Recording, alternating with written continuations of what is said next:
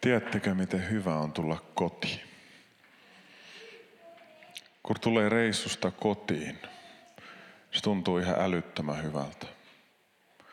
Terveiset Kalajoelta. Mä oon ollut siellä eilen opettamassa koko päivän. Tulin tänään aamulla junalla. Tänne ehdin käydä kotona puolitoista tuntia ja nyt mä oon kotona teidän kanssa. Tämä on mun hengellinen koti. Tämä on paikka, missä minäkin saan välillä levätä. Ja mä nautin suunnattomasti siitä, että mä saan istua penkissä ja kuunnella, rukoilla ja käydä ehtoollisella. Tämä on se yhteys, mitä me tarvitaan jokainen. Musta oli äsken aivan ihana hetki se, että kun laulun alku menee mukamas pieleen. Se on kotona olemista. Ja mä sanon ihan rehellisesti tässä yhtään niin kuin mairittelematta, että kun te aloititte sen, niin mä koin pyhän hengen läsnäolon. Ja musta tuntui hirveän hyvältä. Ja mä olin pettynyt, kun te keskeytitte. Mutta se voi johtua siitä, että mä en ole maailman musikaalisin ihminen. Tämän päivän otsikko on Jeesus kiusausten voittaja. Ja tämä evankeliumiteksti on Markuksen evankeliumi ensimmäisessä luvussa ja sen jakeesta neljät, etkinen, 12-13 virallinen teksti, mutta mä pyysin, että laitetaan näkyviin pari jaetta lisää. Sen jälkeen henki ajoi hänet autiomaahan. 40 päivää hän oli autiomaassa saatanan kiusattavana. Hän eli villieläinten joukossa ja enkelit pitivät hänestä huolta. Kun Johannes oli vangittu, Jeesus palasi Galileaan ja julisti Jumalan evankeliumia. Ja hän sanoi, aika on täyttynyt, Jumalan valtakunta on tullut lähelle. Kääntykää ja uskokaa, hyvä sanoma. Heti sen jälkeen, siis minkä jälkeen? Jeesus on tullut Jordanille, tullut Johannes Kastajan eteen. Markus kertoo siitä tosi eleettömästi. Muissa evankeliumeissa, Matteuksessa ja Luukkaassa kohtaaminen on laajempi. Mutta joka tapauksessa Johannes Kastaja kastaa Jeesuksen. Ja kun hän nousee Jordan virrasta ylös, niin hänen ylleen laskeutuu pyhä henki. Luukas kertoo, että Jeesus lähtee Jordanilta täynnä pyhän hengen voimaa. Meille on ehkä aika yllättävä asia, että pyhä henki tieten tahtoen johdattaa Jeesuksen erämaahan. Erämaahan, jossa hän joutuu sieluvihollisen kiusattavaksi. 40 päivää, 40 yötä kyseenalaistamista, houkutusta, nälkää, painetta, ahdistusta. Ja me kysytään, että miksi? Miksi Jumala sallii? Välillä omassa elämässä me kysytään, että miksi Jumala sinä sallit minulle tällaisen paineen, tällaisen koettelemuksen. Miksi koen itseni yksinäiseksi? Miksi elämäni on näköalaton? Miksi minua pelottaa? Timantti syntyy paineessa. Hiilestä tulee timantti vain, kun sinun kova paine. Ja jos ette tiedä, miksi Jumala tämän salli, niin tämän päivän toinen teksti paljastaa, minkä takia Jumala salli tämän kovan paineen ja kiusattuna olemisen Jeesukselle. Hebrealaiskirjan toisesta luvusta. Armollisen Jumalan tahto oli, että Jeesuksen oli kärsittävä kuolema, huomatkaa, jokaisen ihmisen puolesta. Niinpä hänen oli tultava joka suhteessa veljensä kaltaiseksi, jotta hänestä tulisi armahtava ja uskollinen ylipappi, ja hän voisi Jumalan edessä sovittaa kansansa synnit – koska hän on itse käynyt läpi kärsimykset ja kiusaukset, hän kykenee auttamaan niitä, joita koetellaan. Meidän Jumalalla ei ole kylmä sydän meitä kohtaan silloin, kun me ollaan hankaluuksissa. Tai me joudutaan elämään kiusausten alla tai ahdistusten alla tai pelkojen alla. Hän on elänyt ja läp, kulkenut läpi itse kaiken tämän. Sen tähden hän voi meitä auttaa silloin, kun me ollaan kaikista heikoimmilla. Meidän elämä ei ole menestysteologiaa. Jeesus ei ikinä lupaa meille sitä, että meidän elämä tulee helpoksi sen jälkeen, kun me aletaan seurata häntä. Mutta hän lupaa, että hän on aina meidän kanssamme. Ja meidän elämässä on paljon syvempi merkitys kuin se, että me elämme vain itsellemme.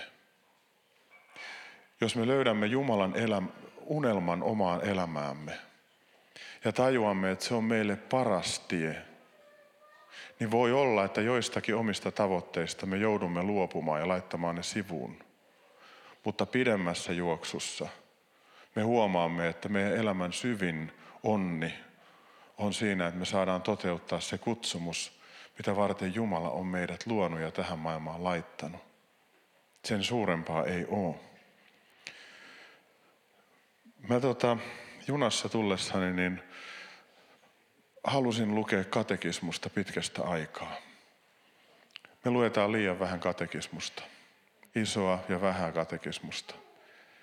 Ja sitten me kysytään, että miten me voitaisiin elää Jumalan tahdossa ja voittaa kiusaukset. Mun yksinkertainen neuvo on, että lukekaa välillä katekismuksia. Olkaa niiden käskyjen selitysten äärellä. Olkaa uskontunnustuksen äärellä ja ylistäkää Jumalaa siitä, kuka hän on, riippumatta siitä, mikä sun elämän olosuhde on. Toivottavasti ei ole kauheasti lapsia paikalla, koska nyt tulee rumia sanoja. Mä luen suoraan katekismuksesta. Siis minä luen Lutterin sanoja, minä en puhu tuhmia. Minä siteeraan pyhää ihmistä, joka on itsekin ollut kiusattu. Nämä liittyy kasteeseen nämä kohdat. Vähän katekismuksen siellä taust, takana on liite, kasteen toimittaminen, koska Jeesushan kastettiin ja siitä seurasi asioita. Niinpä sinun on syytä ottaa huomioon, ettei ole leikin asia käydä perkeleen kimppuun. Kasteessa ei vain karkoteta perkelettä lapsen luota, vaan toisaalta tuo mahtava vihollinen ärsytetään ahdistamaan kastettua koko elämän ajan. Sen vuoksi on todella tarpeen, että koko sydämestä ja lujassa uskossa autamme lapsiparkaa ja pyydämme niin hartaasti kuin osaamme, että Jumala ei vain rukouksemme sanojen mukaisesti vapauttaisi lasta perkeleen vallasta, vaan että hän myös vahvistaisi lasta niin, että tämä jaksaisi ritarin tavoin taistella perkelettä vastaan koko elämän ajan ja vielä kuoleman hetkellä. Kun kastetut ihmiset usein turmeltuvat niin kelvottomaksi, kelvottomiksi, se saattaa mielestäni johtua siitä, että kaste on toimitettu kylmän välinpitämättömästi ja että kastettavan puolesta on toimituksen aikana rukoiltu täysin vailla tosi tarkoitusta. Eikö ole aika tiukkaa tekstiä? Jos ei vielä tule selväksi, miten tärkeä asia kaste on, niin luen vähästä katekismuksesta, mitä Luther sanoo. Hän kysyy, että mitä kaste merkitsee ja hän itse vastaa. Tämä on vähän niin kuin mun saarna, mä kysyn ja vastaan. Se merkitsee, että meissä oleva vanha ihminen on jokapäiväisessä katumuksessa ja parannuksessa upotettava ja surmattava kaikkine synteineen ja pahoine himoineen, ja sen tilalle pitää joka päivä tulla esiin ja nousta ylös uusi ihminen, joka iankaikkisesti elää Jumalalle vanhurskaana ja puhtaana. Meitä kutsutaan siis kilvottelemaan ja taistelemaan, näkemään omat varjot, tunnustamaan ne Jumalalle ja niin kuin sanomaan, että me ei, yksin me ei pärjätä. Että Jeesus on kiusausten voittaja, hän on meidän voima, hän on meidän valo, hän on meidän tie, hän on meidän totuus, hän on meidän käyttövoima. Hän on meille kaikki. Ja jos me harjoitamme itsemme läsnäoloa, niin meidän elämä on orpoa, mutta me harjoitamme Herran läsnäoloa, niin siinä on jotakin paljon syvempää. Välillä meitä hiholoivia kristittyjä, siis puhun vain itsestäni, että mä, mä en puhu sinusta, niin meitä katsotaan sillä tavalla, että me tykätään vain ylistyslauluista ja ne on meille tärkeitä. Ja sitten vanhemmat ja vakaammat kristityt sanoivat, että kyllä ne virret, Ja he on ihan oikeassa. Virrestä 442, se, sitä voi välillä ehkä vilkasta. Siellä me laulamme sitten, kun laulamme, että Herran ristin kantajiksi meidät kaikki kastettiin lähimmäisen auttajiksi arkipäivän askeliin. Sitten se jatkuu myös siellä. Meillä on monenlaisia kiusauksia Jeesus on käynyt ne kaikki läpi. Kun katsoo Matteuksen evankeliumin kohtaa, niin siellä tulee esille, että minkälaisia ne kiusaukset on. Liittyy valtaan. Valtaan ja ihastettuna, ihasteltuna olemiseen. Sitten liittyy rahaan. Ja sitten liittyy seksuaalisuuteen. Nämä on ne kolme perus tämmöistä kiusausta, mitä ihmisellä on. Kenellä milläkin tavalla viriteltynä. Me joudutaan kamppailemaan tämän tyyppisten asioiden kanssa. Ihan jokainen.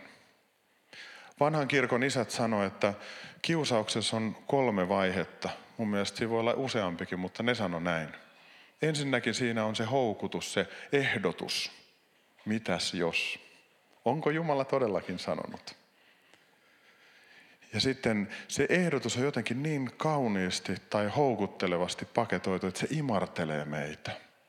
Se, tunt, se alkaa tuntua jotenkin hyvältä. Se, on, se ei ole syyttä niin kuin houkutteleva. Ja sitten me ajatellaan, että no jos me vaan vähän. Ja sitten me suostutaan.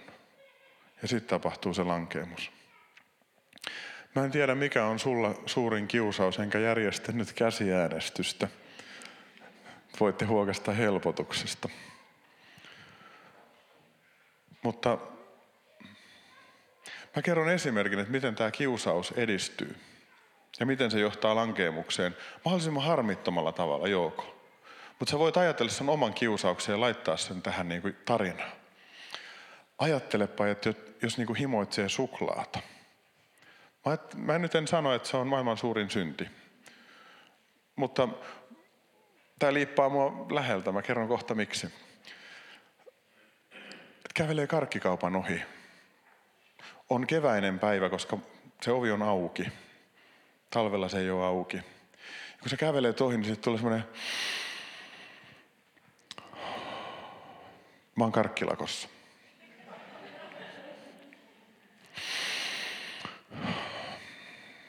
Mutta siis se, että jos mä nuuhkin, suklaan ihanaa tuoksua, niin sehän on ihan eri asia kuin syöminen, eikö niin? Siitä ei tule yhtään kaloria.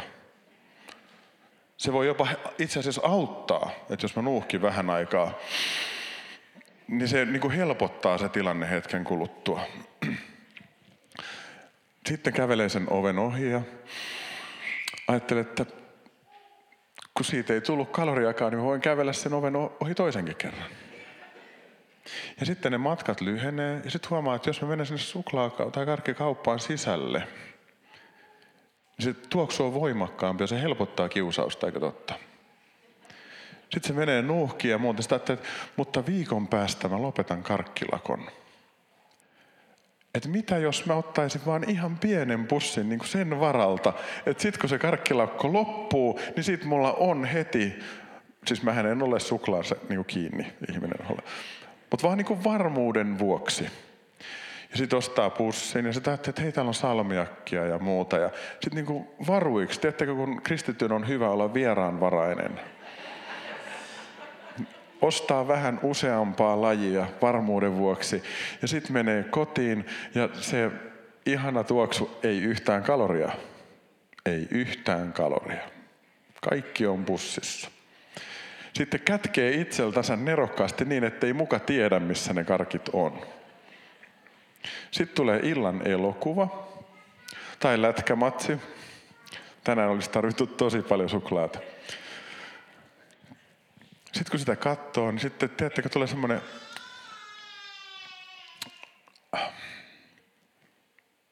Mutta jos puolikkaan palan suklaata, sitten ottaa puolikkaan palan suklaata ja vähän vähältä huomaa, että tota, ei silloin niin väliä, kun on syönyt jo puolikkaan palan, niin voi ottaa sen lopunkin, koska sehän jää jotenkin orvoksi, eikö totta?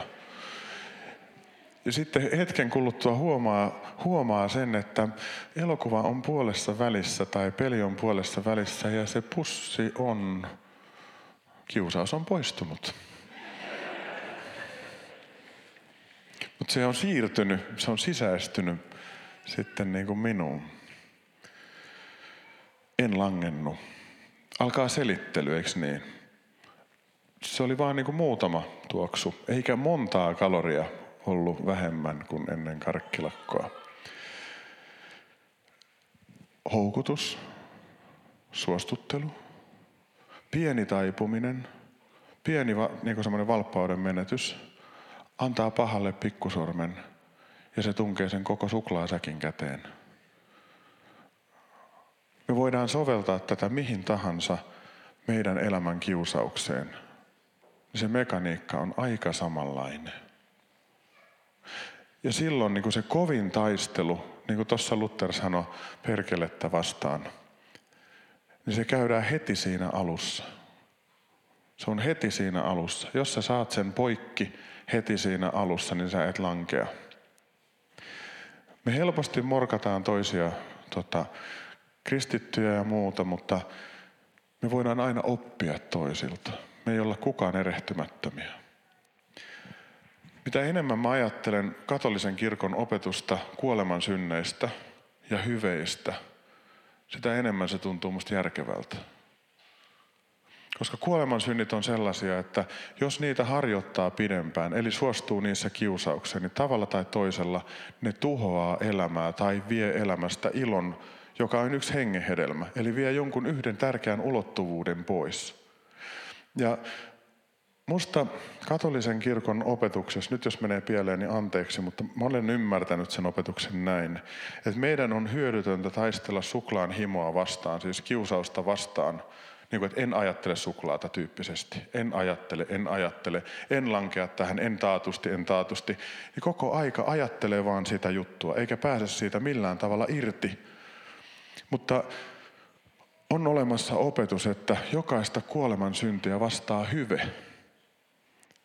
Ja tätä kuolemansyntiä vastaan taistellaan niin, että aletaan harjoittaa hyvettä. Esimerkkinä vaikka, että ahneus. Ahne haluaa haalia itsellensä kaikkea hyvää ja se ei halua antaa mitään toisille, kun se haluaa vaan kaiken hyvän itsellensä ja se on hyvin itsekeskeinen. Sen vastaparina on hyve, anteliaisuus jos rupeaa taistelemaan ahneutta vastaan, niin että antaa omastansa. Ensin vähän aikaa, ehkä rahaa, ehkä lainaa jotakin, mitä omistaa. Niin jollakin salatulla tavalla niin se huomio ei kiinnity enää siihen himoon tai kuoleman synti, joka houkuttelee, vaan se kiinnittyy siihen parempaan. Ja jos olette kokenut sen, että olette antanut jollekin toiselle jotakin omastanne – niin sen seurauksena on aika hyvä mieli. Se palkitsee. Ja kun me ei silmittömästi taistella jotakin kiusausta vastaan, niin, ja kun me käännetään se hyveeksi, niin se hyveen harjoittaminen palkitsee niin, että itse asiassa hyve kukistaa kiusauksen. Ja se mekaniikka tapahtuu niin, että Kristus minussa iloitsee hän minussa kääntää katseen, mä suostun siihen. Mä kuuntelen enemmän hänen ääntä kuin houkutuksen ääntä. Ja hän minussa alkaa toimia. Ja siihen tulee myös pyhähengen voima, joka tekee sen hyveen tehokkaammaksi ja minut vapaammaksi.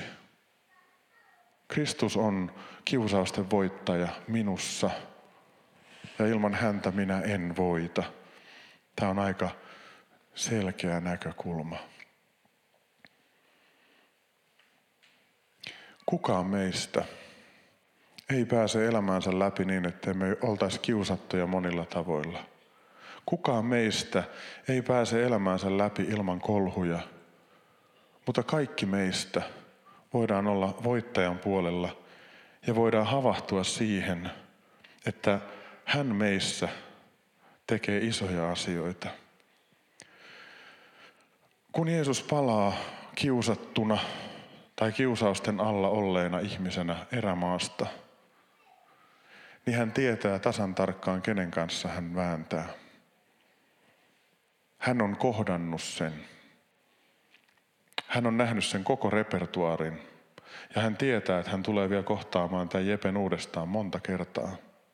Ja hän tulee kohtaamaan tämän sielunvihollisen touhun fariseusten puheessa.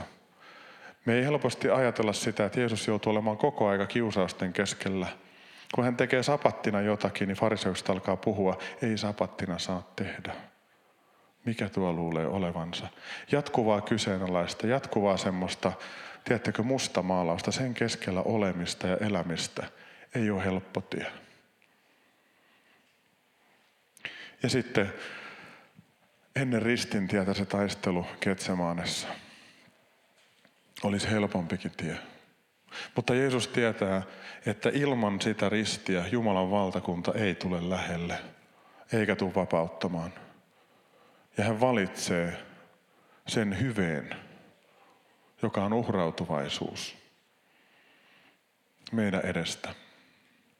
Mä halusin tämän kiusausjutun jäljiltä niin vielä ottaa näkyviin nämä, että kun Jeesus palaa Galileaan.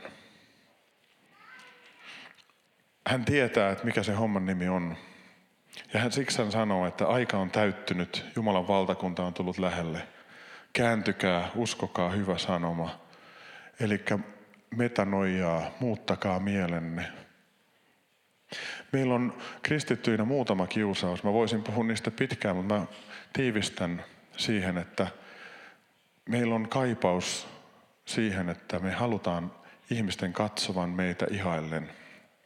Mä oon siitä ihan vapaa, siis mä muuten vaan saarnaa.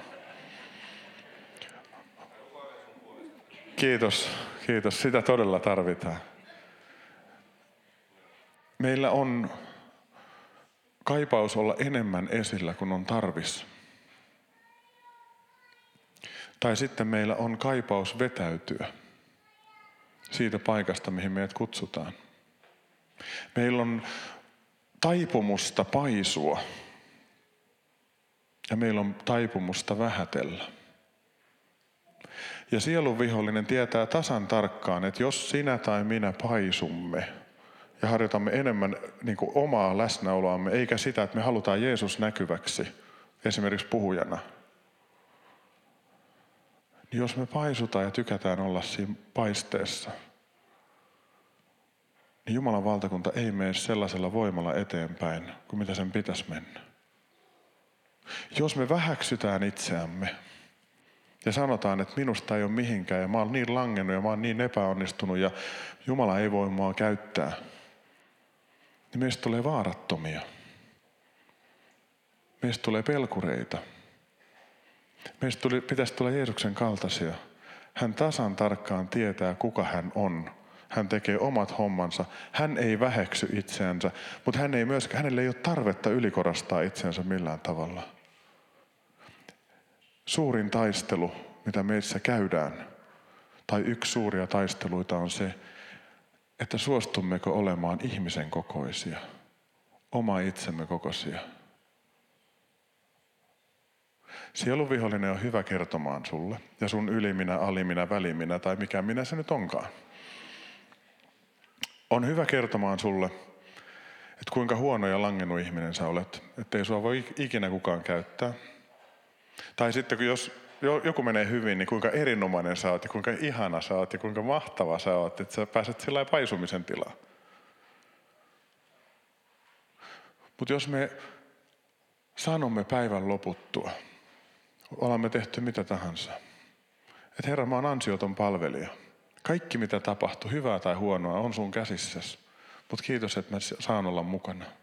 Siitä huolimatta, että mä oon välillä vähän tällainen ja välillä vähän tollanen.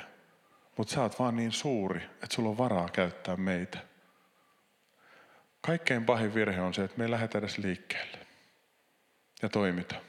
Ja yritetä. Meidän pitäisi ystävät oppia myös epä, juhlimaan epäonnistumisia. Se on ihan parasta. Ja sitten vielä kun, just kun täällä on tämmöisiä musiikillisia lahjakkuustapauksia niin kuin minä, niin en mä olisi edes huomannut. Te olisitte tehnyt jonkun kompia ja jatkanut siihen. Mä olin jo ihan fiiliksissä. No nyt mä oon ihan fiiliksissä, koska mä saan teidät sillä niin hymyilemään vähän vaivautuneesti ja tällainen, että se tuntuu oikein kivalta. Mutta meidän pitäisi oikeasti oppia juhlimaan toisten kanssa siitä, että he tekee ja he palvelee ja rakastaa ja iloita ja sanoo, että kun he soittaa, niin me soitetaan. Kun he ylistää, me päästään ylistää. Juhlia toisten onnistumisia. Ja kun me nähdään, että toinen on rähmällänsä maassa, niin silloin me juhlitaan toista niin, että me mennään, että mahtava juttu, että sulla on naama kurassa, saanko mä auttaa sut ylös? Ja sitten sanotaan, että tämä on oppimiskokemus. Tämä ei ole mikään iankaikkinen ero Jumalasta. Tämä on oppimiskokemus. Come on! Mieti kuinka mahtavaa. Nyt sä oot käynyt jo naamallas ja sä pääset sieltä ylös. Sun ei tarvitse jäädä sinne makaamaan. Ja se lankee sinne uudestaan, mutta aina uudella samalla innolla, että come on. Me tehdään Jumalan valtakunnassa juttuja siitä huolimatta, että me ei osata. Just sen takia, että hän osaa. Kristus on kuoleman voittaja. Hän on meidän kiusausten voittaja. Mulla on yksi ajatus vielä ja sitten mä lopetan. Ehkä.